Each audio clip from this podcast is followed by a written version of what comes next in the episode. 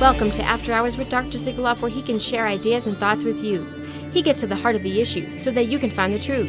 The views and opinions expressed are his and do not represent the U.S. Army, DoD, nor the U.S. government. Dr. Sigoloff was either off duty or on approved leave, and Dr. Sigoloff was not in uniform at the time of recording. Now, to Dr. Sigoloff. Today, I will be interviewing Matthew Lohmeier. Please check out his podcast and his YouTube channel. Matthew Lohmeier was going against the machine, going against all that is wrong in the military. And his reward for it? They removed him from his leadership role and fired him. This past week, I have a man I can now call a friend. Before all of this COVID stuff, I never knew him. But it's one of these great connections that I've been able to, to make throughout this entire COVID debacle, if you want to call it. But for this man, May the 12th was a very important day in history for him. Doc Chambers, if you could just go ahead and tell your story. This is Doc Pete, a recording on the 12th of May, 2022. Today is my Alive Day. If it were not for the sacrifice of Sergeant Jeff Shaver of the Highlander Battalion, I would not be here still in this fight. For on 12 May 2004, at grid coordinate Mike Bravo 4560 7890, he stood his watch until properly relieved. In following the orders that I gave him as his commander, he took my place. He protected me and died right next to me that day. He went on to his next post to be at the right hand of the Father. The last image I have of him that I choose to remember of my sergeant and my brother was him looking down at me, manning a 240 Bravo with fierce determination in his eyes and giving me giving me that gregarious Jeff smile. He protected me like I'd have protected him that day. I was wounded in action, but he was killed in action. Only because of a single disciplined soldier am I here to tell, still tell this story. And it's because of God's grace I was able to as well. Greater love hath no man than this, today to lay down his life for his friends. John 15, 13. When I met with his mother back home a year later at his memorial in Washington State, I told her I was alive because of Jeff and that I was responsible as a commander for everything that happened or failed to happen. She looked at me with tears in her eyes and that same Jeff smile and said, Captain, live your life like his life really mattered. Soon after that, 300 bagpipes walked across an open field playing Amazing Grace in Jeff's honor. As they marched across the field at the opening day of the Highlander Games there in Seattle, his home city. I will never forget that day. I will never forget Sergeant Jeffrey Shaver. On this day, my Alive Day, remember soldiers like Jeff. It is also important to remember him, capital H, who died in our all of our places. Live your life like his life, like Christ's life mattered because he made you worth it. There's something I tell my troops and something that I use now when I'm speaking on matters of shot mandates. The most dangerous soldier on a battlefield. I'm going to be a little biased here. The most dangerous soldier on a battlefield is a mortally wounded Green Beret or one that has accepted his death but still can return fire. Take up your post, stand it until properly relieved. God bless America, and God bless Texas. Thank you, Dr. Chambers. We appreciate it. Thank you for sharing that touching and important moment. And thank you, Jeff Shaver, as I know you're standing next to God today. And in the same manner, also, Jesus has died for your sins and gives you an alive day whenever you believe in him. let's go ahead and start our interview with Matthew Lohmeier. Today we have the pleasure of having Matt Lohmeier with us. Uh, he's going to talk about uh, some interesting things about the military. He's been through um, he's been through the ringer because of a mind think that's going through the military. Everyone has to think the same exact way. His story and my story are completely different, but exactly the same in that if you disagree with the narrative, you're out. You're done. They're going to take everything from you, or at least try to take everything from you. Matt, kind of give me just a, I know it's the shortest overview in case someone hasn't heard your story. Yeah. Well, uh, Sam, thanks for having me on. Uh, I think it's important that um, you and many others are um, facilitating dialogue through the use of podcasts, for example, as just one tool that we've got in a free society to um, sh- exchange ideas, share information, uh, and frankly, um, you know, it's become quite popular to um, podcast. Uh, and uh, one of the things that I've discovered in the past eight months or so is that every um, consumer of information that's out there in the country or in the world seem to have their couple or their few places that they go to and listen and learn and, and receive information. Uh, some uh, sometimes those are large platforms like Joe Rogan and sometimes they're um, much smaller platforms, in fact. And uh, so I think every avenue that we have to um, facilitate dialogue is important. Uh, my story, in a nutshell, uh, I suppose I could just say I've spent my entire adult life on active duty. I was an Air Force Academy graduate from 2006. And following graduation, I ended up uh, going to pilot training at Vance Air Force Base and then became a T 38 instructor pilot. After being an instructor pilot, I flew F 15Cs, uh, did that in Oregon and Japan. And after flying the F 15 for a season, I was medically separated from the flying community and came into the space community, what was then Air Force Space Command. I uh, did the space based missile warning mission, um, which has its um, roots, I, I, suppose you could call it, in the Cold War. And, and we, we had set up a ground based uh, missile warning architecture in northern latitudes across the Western world. And that evolved also into a space based architecture. Uh, I was uh, using infrared sensors to detect um, and report on um, missile launches, among other things. And uh, we were one of just a couple of units that did that work out at Buckley Air Force Base in Colorado. And uh, I was stationed there to do that mission at one point, then went and was the aide de camp for General Raymond, um, uh, Air Force Space Command commander. Uh, then went off to school, uh, two separate school assignments uh, to, to receive two different master's degrees, and then came back to Buckley to be in command of a space based missile warning unit. And this finally gets to answering your question, but that was just some background. Uh, the I suppose why anyone would know who I am in the past year is because while I was in command, I wrote a book called Irresistible Revolution Marxism's Goal of Conquest and the Unmaking of the American Military, in which I describe uh, both the American ideal, as it were, the Judeo Christian principles on which our country was founded, and I contrast that with Marxist and neo Marxist thought. I trace through some of the history of Marxist ideology and I trace that through all the way to the present with some of the critical social justice activism movements of the various flavors that they take to try and show that there's a very direct lineage of ideas that leads to the current activism that many people today unfortunately don't appreciate. And it was deemed uh, that I was politically partisan by senior military leaders uh, in publishing and speaking about those topics, although I never intended to be politically partisan.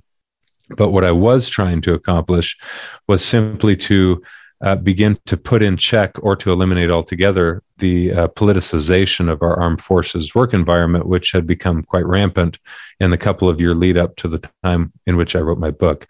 Uh, so I've separated from the military and gone on to do other things since then. But that's kind of me in a nutshell as far as a military perspective. I'm experiencing a lot of those same. I don't know if they're. I mean, I, I assume that they're Marxist ideas that agree with me or get out or will destroy your life, which I kind of already mentioned. But it's you can't even look at science because it's and you touched on this Judeo-Christian heritage that we all have as as a country, at least maybe not every individual, but as a melting pot. That's kind of how we were formed, and we're we're straying away from that. And and when we stray away from that, we we get more destruction. And that is kind of the, the whole point of all of this is if if you can make everybody agree and be too fearful to speak, then then you can't have any new thoughts, and that leads to more human destruction, which is straight from the father of lies, straight from Satan himself. And I've said this in a couple other places, but this truly is a a battle in the unseen realm. Hmm. And so I'm glad you touched on that a bit. Um, yeah, let me address a couple of things that you said, if it's okay to interject yes, please, here. please, yes. You know, you mentioned something. You said, "I don't know if it's uh, Marxist or not," and then what you said to follow that was, you know, agree with me or get out, or agree with me or or else.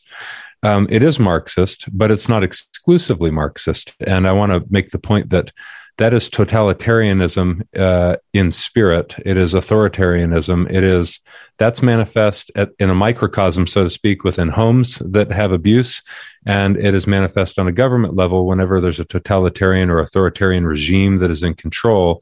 And it takes various forms. It could be radical right wing and it could be radical left wing if you want to characterize those things in that way. And people tend to point at something that looks or smells like Hitler, for example, and say, "Oh, that's a that's alt right." Uh, well, that is one way to characterize um, a fascist, uh, a Hitler esque, uh, or a Mussolini esque uh, socialist fascistic regime. But in a very real sense, even though Hitler, for example, despised the communist, communists like uh, Mao or Stalin, for example, even though their political outlook and maybe even their economic outlook or their their outlook on um, race or uh, ethnic uh, demographics, for example, those things are they all have different manifestations in those political ideologies. But what is the same is the bully impulse, the, the impulse that says you agree with this or you get out of the way or get steamrolled in the process. Um, it's and it is evil. Uh, the great thing about now you transition to Judeo Christian heritage um, is that, in fact, it didn't in the West and in America solely belong to Jews or Christians. The beauty of the Judeo Christian heritage was that because a government was instantiated upon its principles, people of any religious faith, for example, or any non religious persuasion, could live here in peace together and in unity and enjoy the same opportunities uh, the right um, uh, way to understand what was intended by equality, for example, uh, in this country that they couldn't appreciate elsewhere, like in the Arab world, for example. Um, so it's it's really something that uh, broader society doesn't yet appreciate just how tragic a loss it is to try and trample underfoot Judeo-Christian values. Because while there is a bias to Judeo-Christian Christian values like there is with any value system.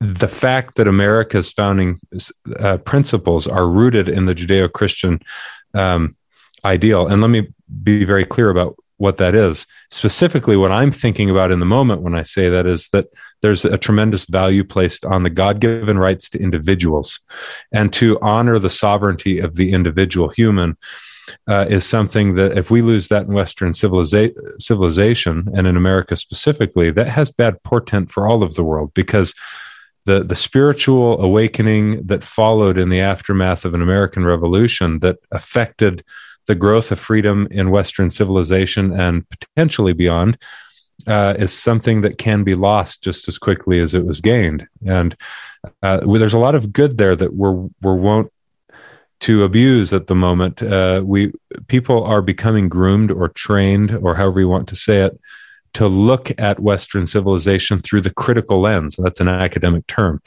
and to do so uh, with the intention of demoralizing, destroying. Uh, tearing down Western civilization. We do that at our own peril, even if we don't necessarily agree with the tenets underlying Western civilization. Yeah, one thing that I remember that I used to listen to Jordan, I still do listen to Jordan Peterson a lot. Um, And one thing that he really brought out because he did this Genesis series, and this is even before he he said he was Christian. When um, this was a, a secular look at Genesis. And one thing that he says that's different in the Judeo Christian Bible than just about any other religion is that Adam and Eve stood naked before God. And that's what our judicial system is supposed to be is man and woman, insert whatever other descriptors you want to put, are naked before the law. And they're all treated equally. And that's what that that statue with the scales and the sword and blindfolded, that's what that is supposed to symbolize is that it doesn't matter who you are, who you know, how much money you have. Justice is doled out equally to everyone. Yeah, you know, um, I'll tell a funny story um, because it has bearing on what you just said, and it has to do with Jordan Peterson.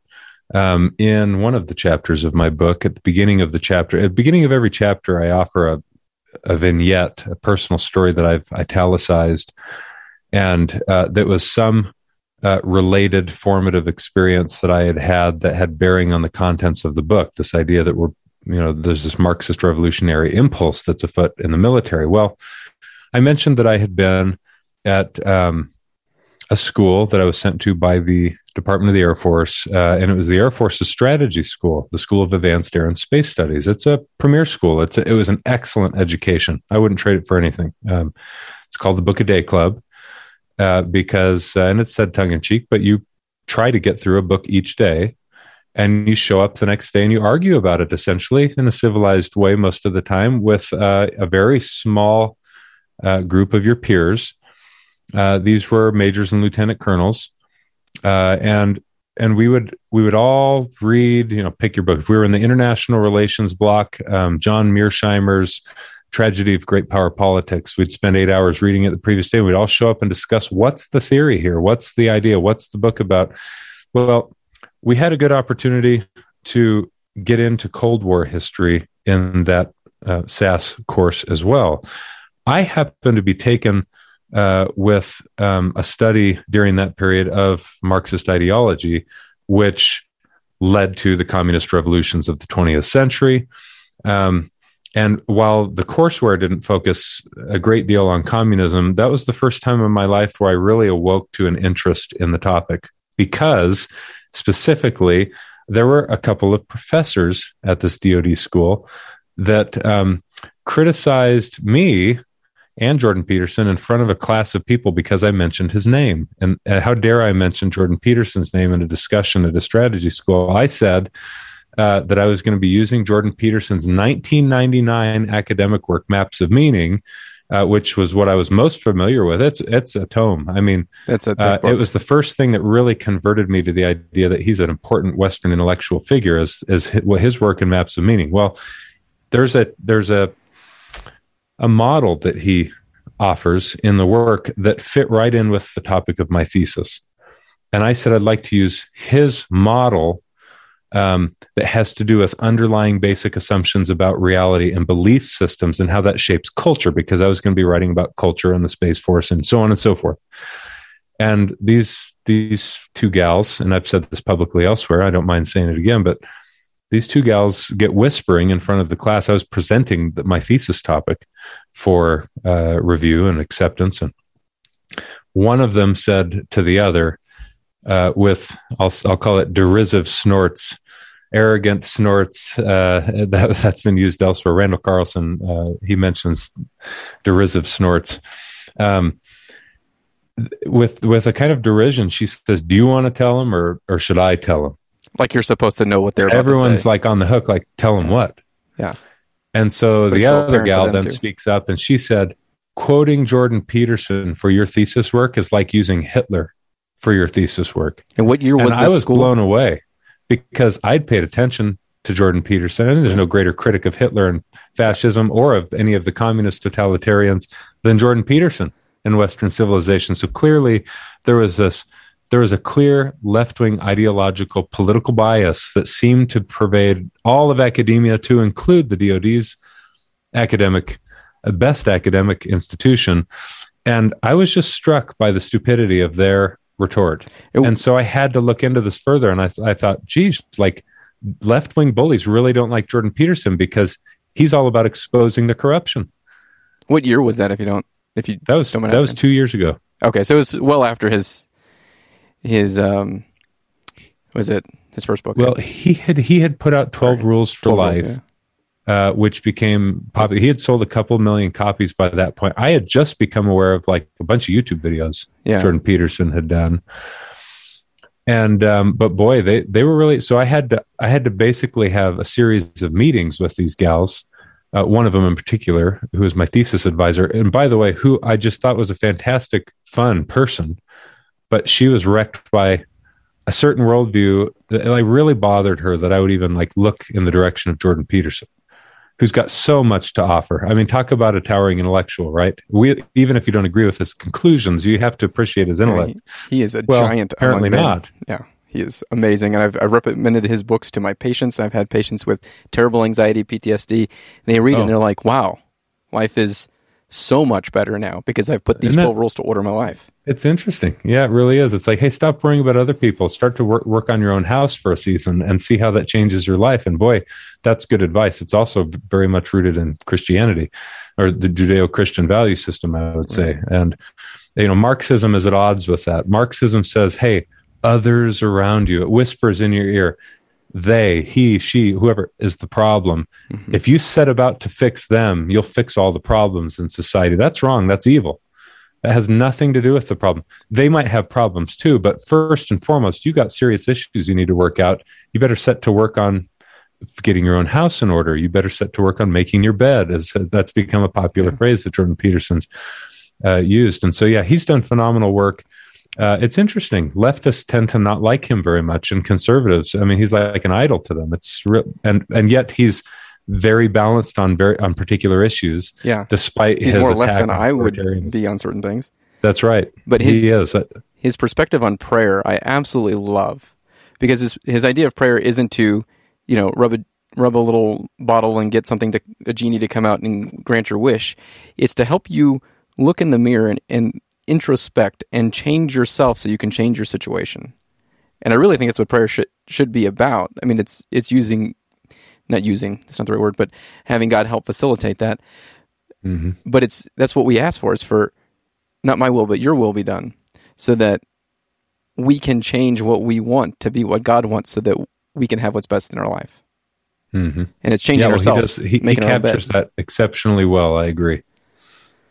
There's and one- of course, naturally, the Christian world wants to claim Jordan Peterson, and of late they've been able to because he's Yeah. come right out and been like, you know, I can't ignore some of this anymore. It's it's really right there. It's been there my whole life, and but a lot of what he's always said, despite his reluctance to identify as Christian or a believer or whatnot, has really resonated with the Christian world as well, and for good reason.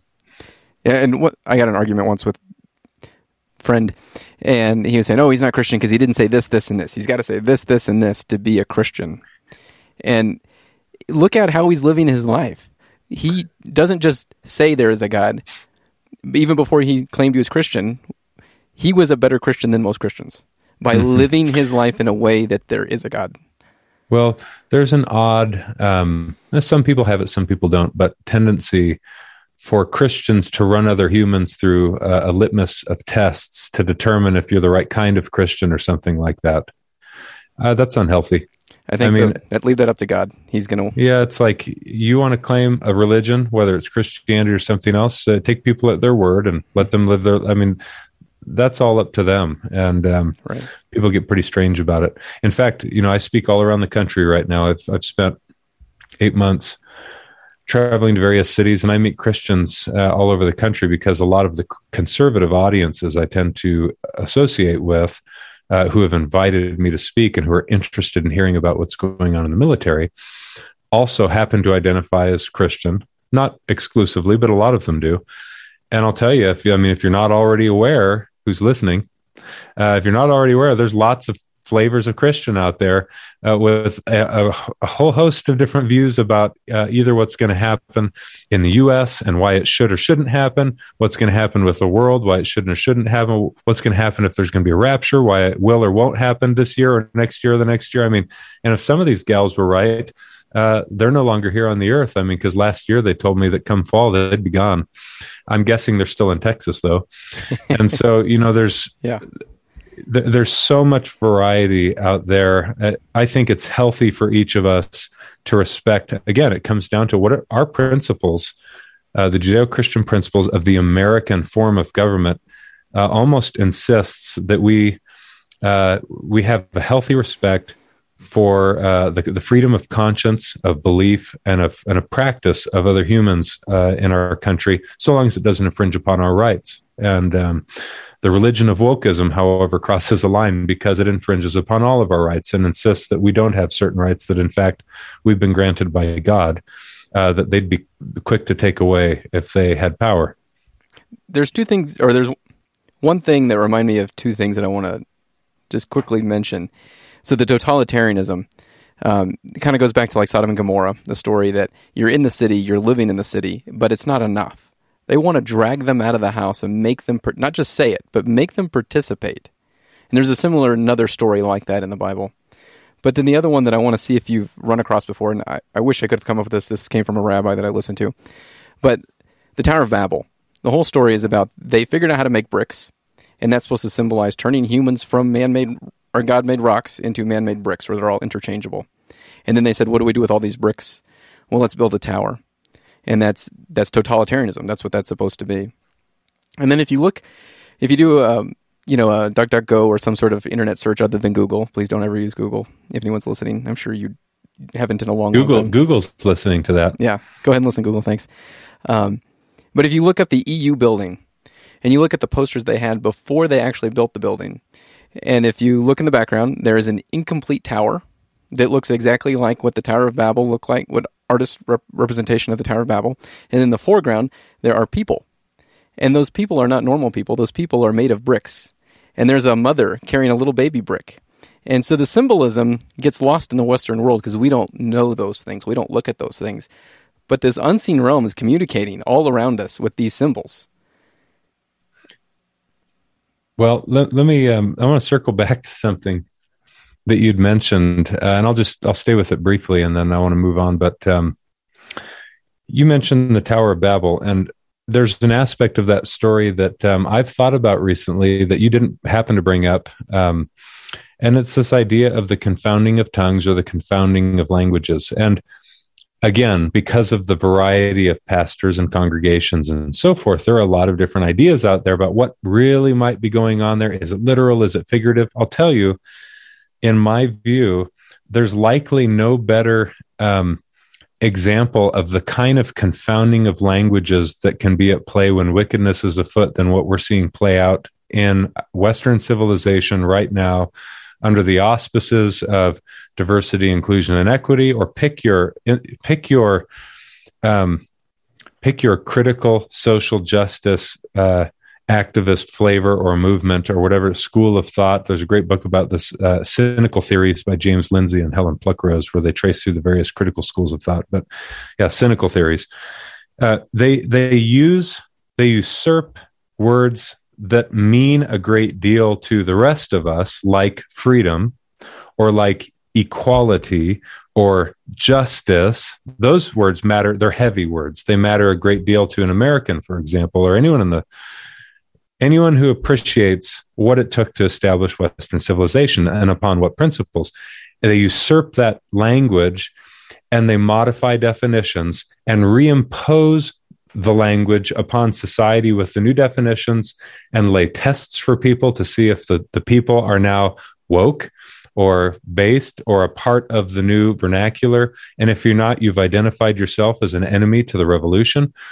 Uh, they weaponize language for their purposes, and you give it. I mean, all it takes is a few years. It could take five years, ten years, and fundamentally, you're you're changing the language. You're stripping it right out from a previous generation, uh, so that they're becoming dissociated from the next generation. Uh, you're seeing a very literal, real confounding of tongues or languages that's afoot right now. And I'll tell you, people can't understand one another when this kind of thing happens to the point where they t- they use the same words and talk past one another on both sides of the political aisle. Uh, when people stop communicating well and start talking past one another, they start to be filled with anxiety. They they start to be filled with anger or emotional, visceral kinds of contentious um, spirit that leads to conflict. Uh, that's why that's why there tends to be interstate competition on the international state, at least in part. I know there's different models for international relations on why there's war and peace, but independent states live in a broader international community, a global system in which they have their own borders erected. They've got their own political systems that's based on certain values. And for those reasons, they, they have certain underlying basic assumptions about reality that are in conflict with their neighbor state or another neighbor. And there's political aims that are that are formed on the basis of their beliefs. And they they're always talk they're they're always talking or or uh, you could say it, they're involved in diplomacy or engaged in political pursuits. And sometimes they just come to an impasse that requires violent conflict. When you get within a country now, within the sovereign territory of the United States, people all talking past one another as if there's a bunch of different nations living here. What do you think the outcome of that is going to be? Well, at least it's going to be hatred, but it might be something far worse, as the 20th century has shown us. When you inject a Marxist ideological cause into a population, the intent is to divide people and cause revolutions, violent revolutions, because you can overthrow the incumbent government, you can set up something new, and of course, it's always sold as something better, but it's not better. It's authoritarian, it's domineering, and uh, Satan gets to to use your line of uh, reasoning there, gets his opportunity to reign on the world stage with blood and horror. I mean, that's the whole that's the name of the game. And and they they these these people, you know, like they're being tricked by the unseen realm and that's the thing is like they they think they're so right that they think they're truly fighting the Nazis that they can use any tactic against someone else, which means you never have to have any reconciliation with them. How this is like having the dirtiest, nastiest fight you could ever imagine with your spouse, and you go, "Yeah, I won." No, you didn't, because you got to keep living with your spouse, and and that's yeah, how America right. is. We, we have to keep living. Keep living other. here, mm-hmm. or horrible, horrible, horrible things will happen, and nobody wants those horrible things. But that's that's how justified they are in these these arguments they make. Oh, we're fighting Nazis because they're actual. No, they're not. I've actually had someone who survived the Holocaust, sorry, sorry, the Holocaust, and stayed in Buchenwald. She was one out of twelve that went of her family that went into Buchenwald, the only one that came out alive, and she stayed in her house for about two weeks. She knows real Nazis. We are not Nazis. We are fighting for the rights of people to have individual freedom, not group freedom. Because when right. you have group freedom, when the group is more important than the individual, then someone gets trampled. But if the individual is always more important, then every group is also important. Well, it's interesting because uh, the left, politically speaking, uh, and I know there's certain things you, you can't necessarily say that you know it's it, it's been uncomfortable for me to start talking politics right left democrat republican and because i never talked that way on, when i was active duty uh, and it's it's still i mean it kind of makes my skin crawl a little bit although i'm i'm growing into it um, i'll just say that there there's a propensity and this is my view not yours but for leftists so to speak to want to make comparisons with hitler. Uh, now there are some some people everyone does that but the left has a particular propensity to like i mentioned earlier. It's like oh jordan peterson hitler. Uh, and there whether the whether the analogy is apt or not uh, it, it, tends to be the, the left that likes uh, that comparison. And what's ironic about it, one of the books on the Navy's reading list right now is by Ibram Kendi. It's called How to Be an Anti-Racist. Okay, and which is basically how to be a racist, but it's how to be a racist. The other direction. It's terrible. Yeah. But it's just change the colors so, and yeah. Well, I did a little bit of a, a study. I, I thought about going public with this and doing a series about it because it's so startling to be disgusting if you all you have to do really is spend a couple of hours with that book and if you can find a copy of hitler's mein kampf at your barnes and noble nearby it's out it's outlawed in some countries not here go go sit down and spend a couple of hours with each of those in succession and tell me if you can tell a difference in the, in the spirit of hatred and vitriol between them because you cannot uh, ibram kendi is a critical race theorist, although he's publicly denied that too. He makes a great deal of money, uh, both see everyone denies oh I, I, don't teach critical race theory well yeah because you've never used the phrase. Uh, but the fact is um, if you read that book um, it is it is i already made the point strikingly similar to the same spirit. If you're sensitive enough to the spirit underlying the text uh, he advocates persecuting others to fix persecution. He advocates essentially racism to solve racism. Uh, it's a terrible solution to the problems that we face. Uh, make no mistake about it. Of course, there's racism. Humans are, have always been human. Evils will continue to exist, but the worst possible solution is to train a people to think that the government need to be the ones that will step in and coerce outcomes and coerce belief systems and coerce behavior. Uh, that is totalitarianism at, uh, at its best. That's how this stuff begins, and we're seeing a flavor of that right now.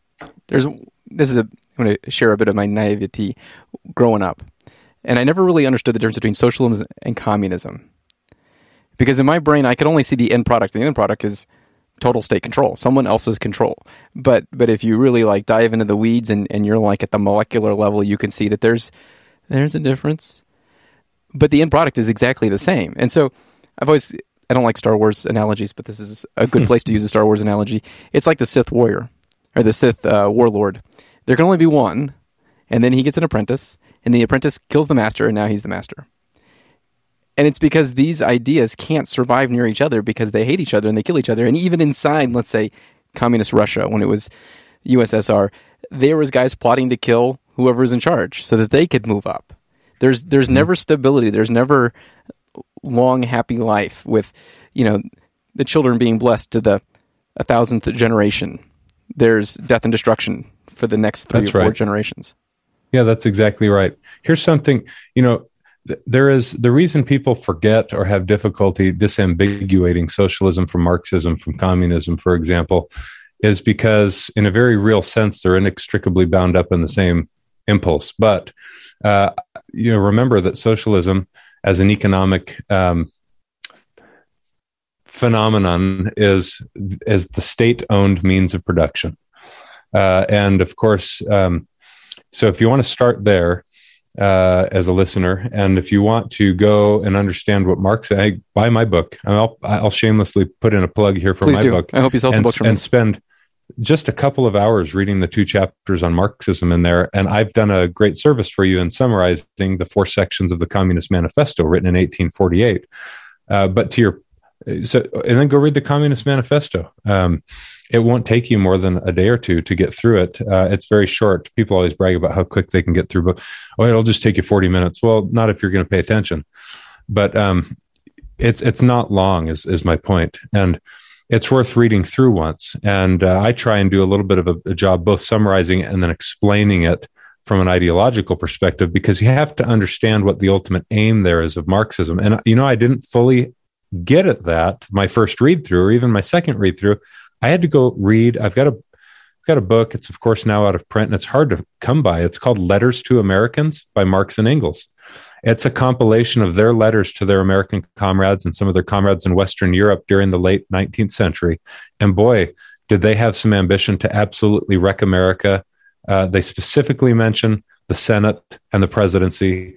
They say if we need to stoop so low as to running for political office here in the next century to get into positions of influence so we can absolutely bring the system to its knees. We'll do that.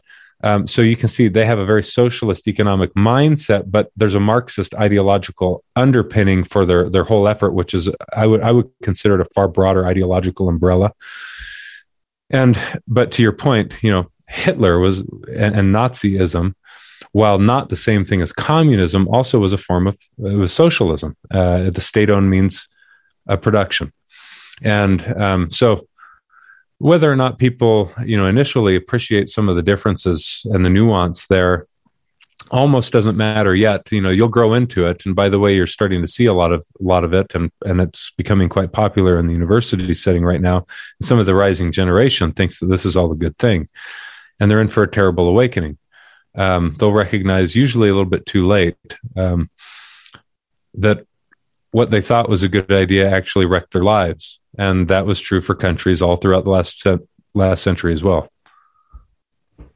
And if I'm not mistaken, that's kind of what Solzhenitsyn comes about in his book. Is like he, he he was one of the people that thought this was a great thing, and then he's in prison trying to figure out how he contributed.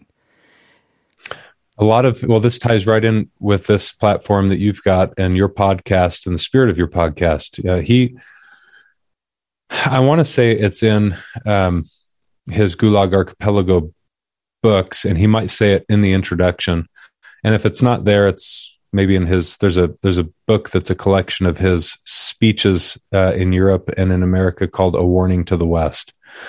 Um, but he says everyone was asking back in Russia. He said everyone was asking what it was that happened that allowed all of this terrible evil to come upon us in a couple of years.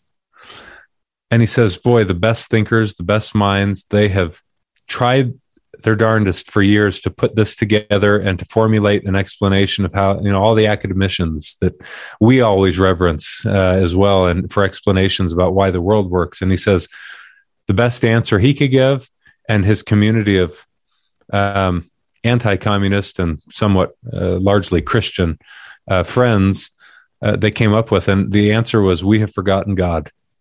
That's it.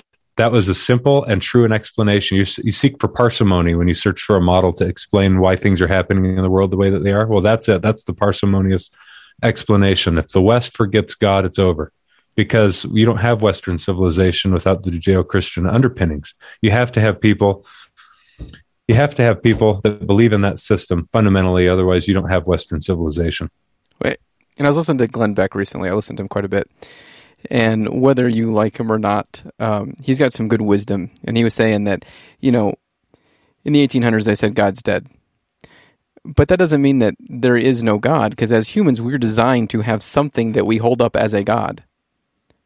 So the God becomes the government. You hold the, up something else.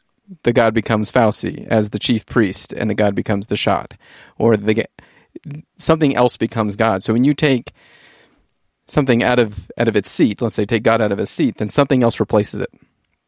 What is that thing you're going to replace it with? Because you're going to put something there.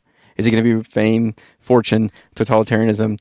Is it going to be you know following the science that isn't science now? It's it's just bro science. You know, two masks go, three masks are better because more's better, right? I mean that's and that's where we're going. Is when you take God out, you replace it with something else because you have to. As a human, we have no ability to to completely separate ourselves from the idea of needing a God.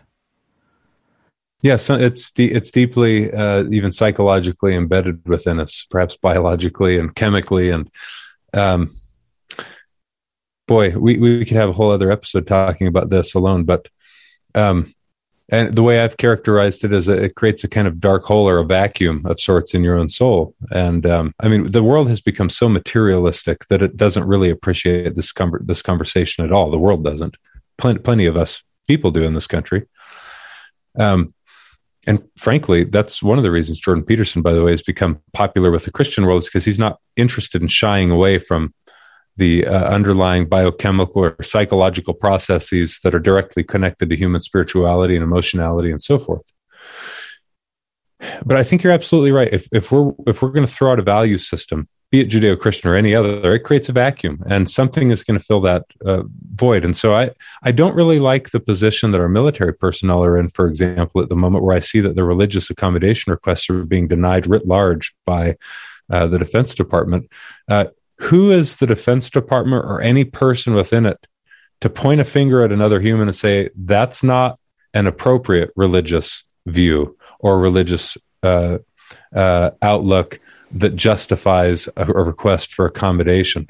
If an individual says, I have, I have a religious accommodation request in the works for a particular religious worldview or objection or personal view that I've got, uh, that's, that should be honored by a military that's still serious about um, ensuring the rights of its, of its, of its members. But yeah, w- regardless of the flavor of Christianity, that someone holds, and their flavors. There's lots of flavors. If if someone says that I believe, then that's and it. my religion tells me that, you know, pick your thing. But in this case, I have God given rights over my body, my flesh. It is the ultimate territory that I have sovereignty over. Even if I can't control policy in this country, I can't control territorial integrity, the, the border issue. I have this is a border of the flesh for my soul, and I have sovereignty in this space. And if I believe that something is potentially harmful to me, I have the right to refuse, or at least the right to informed consent. And the military has not provided that either, given all the information that's come out. We we've always said that you know, like, and this is I have to do this preface because of the world we live in. But you know, as a man, mm-hmm. I only have my word. You know that that's all I have at the end of the day is my word that I'm going to do what I say I'm going to do. But even more than that, my DNA That is my genetic information, and no one else is privy to it. And no one else should have access to it or the ability to change it, which there's strong evidence that these shots are changing DNA. Um, if you haven't listened to my previous episode, please go back and listen to episode nine where I talk about CRISPR, uh, CRISPR technology, and how gene editing, and I go into it a bit there. Um, but that's all we have. To let someone else have that information, who knows what they can use use it in the future? Who knows what they could change it now? That's mine, and and it's not even really mine. I'm borrowing it from God, Mm-hmm. and so I have to be a good steward of that. There's something. My body is a temple, except unless, of course, the government wants to impose upon it. Then it can. That's not how this works. I mean, there's so many. There's so many valid arguments that any Christian could make using their Bible alone to Right. say that the, I, I don't like the idea of this. It bothers me, or I'm troubled by it. And they've tried. I mean, there have been literally thousands of arguments that have poured into the Defense Department, and they. I, I just talked with a, a young cadet. I won't mention the university he's at. Uh, he's in a ROTC program. I spoke recently at the university, and he came to counsel with me because he was disappointed his religious accommodation request is being denied, and uh, you know, same standard story. And he said, I, I have this argument that I've laid out that I genuinely believe in, and it's it, it's got its own unique bent and flavor compared to many of the other arguments, but it's genuinely, authentically his. He said he sat down with his commander to to counsel with him about the complaint that he was filing, and his commander uh, had the gall to tell him, "Well, that's not uh, an appropriate Christian religious worldview." And it's like, okay, guy, that's your opinion. And if and if you know the the leftist postmodernist world should very much appreciate the fact that oh all all worldviews are valid. except for Christian. They're, they're all Except- valid except for the one that we now need to hold accountable. I mean, And- and so I, I hate that there's commanders right now. They should be protecting their service members and trying to protect their rights, and instead they're becoming pawns in a giant cog and a giant system, and they're enforcing things against people's will, uh, and and then have the audacity to say, and your religious view is wrong if you if you don't uh, comply with the current mandate. That's just corruption. I mean, we're we're living in a, a really bad time when, So- when that's going on, and you, you have a lot of people that are being disincentivized from service because this kind of nonsense is happening. I recently went through the religious accommodation uh, process, and you know I, I have to meet with the chaplain, and I have to basically justify my beliefs. Now, luckily, I was blessed with a chaplain who who was like, "That's that's garbage. We're not going to make you justify your beliefs. Let's talk." And and that way he could. But they had certain questions they had to write, like, "Was there anything like if God came down and said that the shot's okay, would you take it?" Like that's asking. Is, could God make a boulder so big that he couldn't pick those it up? are those are questions that the DoD has given them or trained them that they're supposed to ask as a part of the vetting process, or what? Yes. And Hmm. other questions about talking about evil, like do you consider the shot to be evil? Well, that has a lot of implications because if it's evil, well then because as a world we came together and we said that the Nazis are evil and we hung them at Nuremberg for what they did for the evil that they did. So you could use that as radical thought process if someone says, "Yes, I believe this is evil." Yeah, well, I've said this before, and I'll say it again here. The senior military leaders under the current Biden administration, again, my view, not yours. Um, I just happen to be on air, so I get to say what I want. Um, they, and this isn't political. This is just matter of fact. This they have to live with the decisions that they're making right now for the rest of their lives, and they're going to have to ask themselves some hard questions, like, in what ways did our policy decisions uh, impact the readiness of the force? In what ways did our policy decisions or our political activism or our political stance uh, impact the morale of the force wh- while under my tenure? Those are going to be some really hard questions to answer. Well, the there'll be easy questions to answer. I think it will be evident if it's not already in the year and two ahead. The answers are going to be difficult for them to live with. I, I really believe if they've got a soul, but I mean, I don't know if people like Joe Biden or others. Um, I mean, maybe, maybe they've been in this game for so long, uh, and this is something that uh, you can feel free to cut out. but if if there are individuals who have been in the game for so long that that stuff simply doesn't matter to them, whether it's a president or a military leader or so, anyone, I mean, it doesn't doesn't really matter.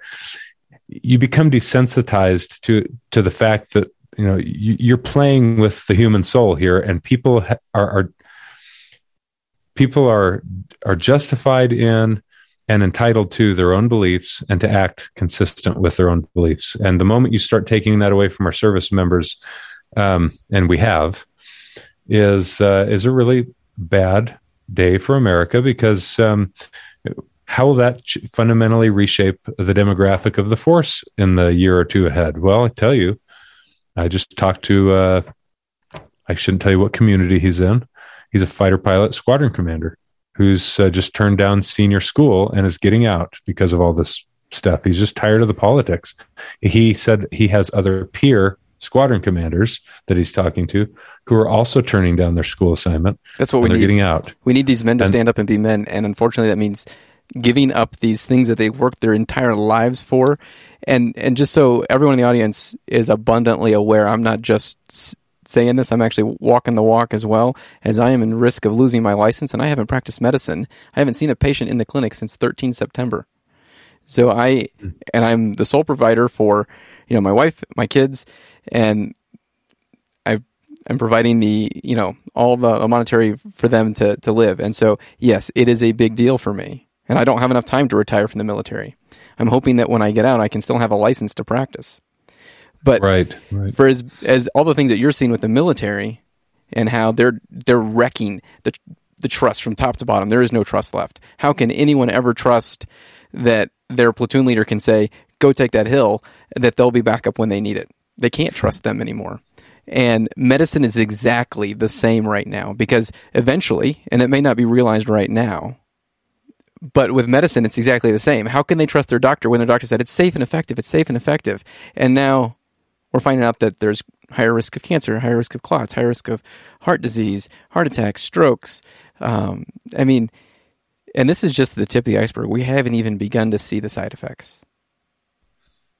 You know, I was just having a conversation with uh, a friend last night um, about the idea of a complex system or a complex systems theory approach to modern society. We live in a complex world, a complex society from, and I use that term complex deliberately to mean something related to complex systems theory. What that we, we were talking about, and this is off topic, but so I'll get right back to this. But we were talking about uh, the um, imminent food supply shortages in this country because I, I know I'm good friends with the owner of a major supplier of grain in this country. And I was just soon. on the phone with him yesterday morning. It's looking bad for the year ahead, at least. Bad. Which means uh, we're talking rice. Yeah, yeah rice crops in California and the, the water uh, supply. We're running into issues with water and um, and a whole host of things. But as we talked about that, a question arose about the potential impacts of a food shortage in the country. And you know, the answer I gave, which is what I'm thinking about now, is like there's no real good way you can predict things using models, but there's no real good way to predict impacts or outcomes in a complex system with any, especially a major input. I mean, but almost with the flap of a butterfly wing, you can create a ripple effect through a complex system if you understand how, how this works. Well, think about something as large as a food supply. Or think about you've got a very fragile military force uh, th- whose readiness levels are potentially uh, at uncomfortable lows. Uh, our, our, capability readiness levels are, depending on the, the platform or the community you're talking about, maybe not necessarily a, a good spot to begin with. And your retention rates of uh, the fighter community, or you know, pick your other community, are also struggling. That's why we incentivize them with hundreds of thousands of dollars whenever we give them signing bonuses. And you're going to potentially purge two or 3% of your force over a vaccine that they don't need at the moment. And, and think about the implications. Now, here's the thing you know how that'll affect readiness directly. What are the unforeseen indirect consequences in a complex system like ours, given the turmoil that you see beginning to unfold in the world, both domestically and abroad, uh, w- there, there is a recipe afoot that none of us can fully uh, assimilate into our consciousness and appreciate how this is all going to manifest in the months and years ahead. But boy, I'll tell you, everything is, is being loaded onto the scale against our favor at the moment. And people are waking up to that all around the country. And um, and, and, so they're becoming activists for the first time in their lives, trying to speak up despite the fact that it makes them uncomfortable. They're starting podcasts, the See After Hours podcast. podcast. Yeah. but one quick thing I do want to throw in there is if you were a general who and and you're you know or an admiral officer or a general officer and you have concerns about that, what he just said, and you know that, let's say you, you, you get rid of 2 3% and you're already concerned about manpower and how you're going to make it work. Now imagine 5% having critical medical issues that can't fight. That's being conservative. What if it's more like 10, 20, 50, 90% can't fight? What if what if we get up that high? What are you going to do? How are you going to protect our country? Right. I can get you in touch with Dr. Vliet. Email me at after hours at 1791.com and I will get you in touch with Dr. Vliet, who will give you a full picture of the injuries that are happening, the, the soldiers and airmen and sailors that she is treating because the military refuses to treat them. She will give you all that information so that you can make the change now before it gets worse. Sorry, I had to get that plug in there. Well, I'll tell you. Um, so as has Doctor, so many people I've met and so many names I hear. Has Doctor Vliet um, been pu- public with the information? She just recently started a civilian equivalent to VAERS because the okay. VAERS system is too. And, and please go on there if you've had a vaccine injury or you know someone, go on the Truth for Health Foundation.org, uh, truthforhealth.org, and you can, um, if you've had an injury, put it in there. And they recently published that about two or three weeks ago. She also, if you're interested in, in giving, she is supporting uh, soldiers that are that need legal assistance. It's just she has a way you can donate, and then they will give grants to soldiers that need money to help pay for legal fees. Excellent. Um, yeah, let me just say this. So there have been a number of things that have happened that are worth just mentioning uh, with the briefest of mention, I suppose. Uh, I had published my book, and that's the book for which I was fired, Irresistible Revolution. That's still selling quite well on Amazon and elsewhere. And so I'll mention it here. You can get it from MatthewLohmeier.com or uh, you can get it on Amazon. It's actually remarkably cheap on Amazon right now. I don't normally put a plug for Amazon, although I'm a uh, terribly busy consumer using Amazon.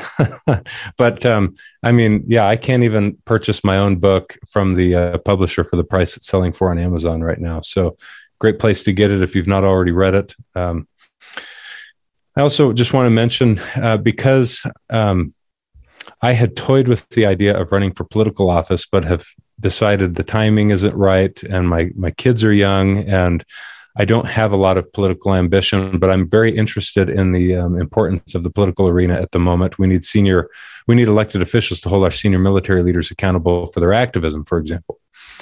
And so I've started a political action committee. It's uh, not connected, and uh, it's what's called an independent expenditures pack. uh, also known as a super PAC. But that the information about that is going to be public in the week or two ahead, and I plan to uh, talk quite a bit more about that then. But it's the Save America's Military PAC, SAMPAC, and um, the website will be public soon. Uh, and I'm really, I'm really hoping that despite my decision to not become directly active and, and running for office, for example, as if one man can make a difference, and I'm not sure at this point that's necessarily true, although one man can make a big difference anywhere in the world and, and using their voice. But I'm hoping to nevertheless make a difference in some candidates' campaigns, whoever those happen to be. Uh, high impact, a few campaigns for people that are dead serious, like I am about getting in and holding our senior military leaders accountable for activism. I, my drive is to depoliticize or to, to, to, remove the politicization of our armed forces and get back to the period that I grew to love and respect about my military service. And it's that you didn't get bogged down with the politics. Right now, unfortunately, that's not necessarily the lived experiences of our service members.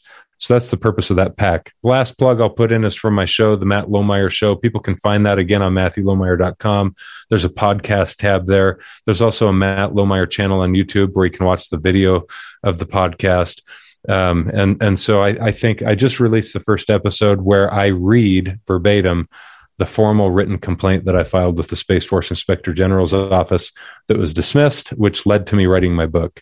It was my best attempt using a formal process within my chain of command to identify the Marxist rooted critical race theory, diversity, and inclusion trainings that we were experiencing. And that was met with uh, no response, essentially. And uh, so because of that, I was driven to write a book, which is what got me in trouble. And I plan to use that podcast to discuss things kind of like what you're doing, Sam. Uh, I don't want it to always be about politics and the military. I'd like it to be a platform where I can talk about other things of interest to me, like religion, philosophy, cosmology, and so on and so forth. And so that'll be a place people can go. And I think there'll be some interesting things we talk about there in the future. Thank you so much for coming on. And for all the, the difficultness you've had on this earth, remember there's you're you're making a place for yourself. And it's not on this earth. That's right. And and if we all remember that what we do here is not temporary, but it is eternal, then hopefully that helps us make the right decision that helps further freedom for humanity and to make courage more contagious. That's right. That's an important perspective. Thanks for having me on. Yeah, thank you. Today we've had a great conversation with Matthew Lohmeier. Thank you, sir. If you could tell us one more time where we can find you. The Matt Lohmeier Show. Find that again on MatthewLohmeier.com, Matt Lohmeier channel on YouTube. I want to say thank you to Doc Chambers for sharing that touching story. Doc Chambers often says, live your life like it matters. He lives his life in honor of Jeff Shaver, who saved his life. We also all live our life for Jesus, who saved our life. And as we all live our life like it really matters, we'll change the world around us. And we'll become stronger. And we'll become more courageous. And together we'll lift each other up and make courage more contagious than fear.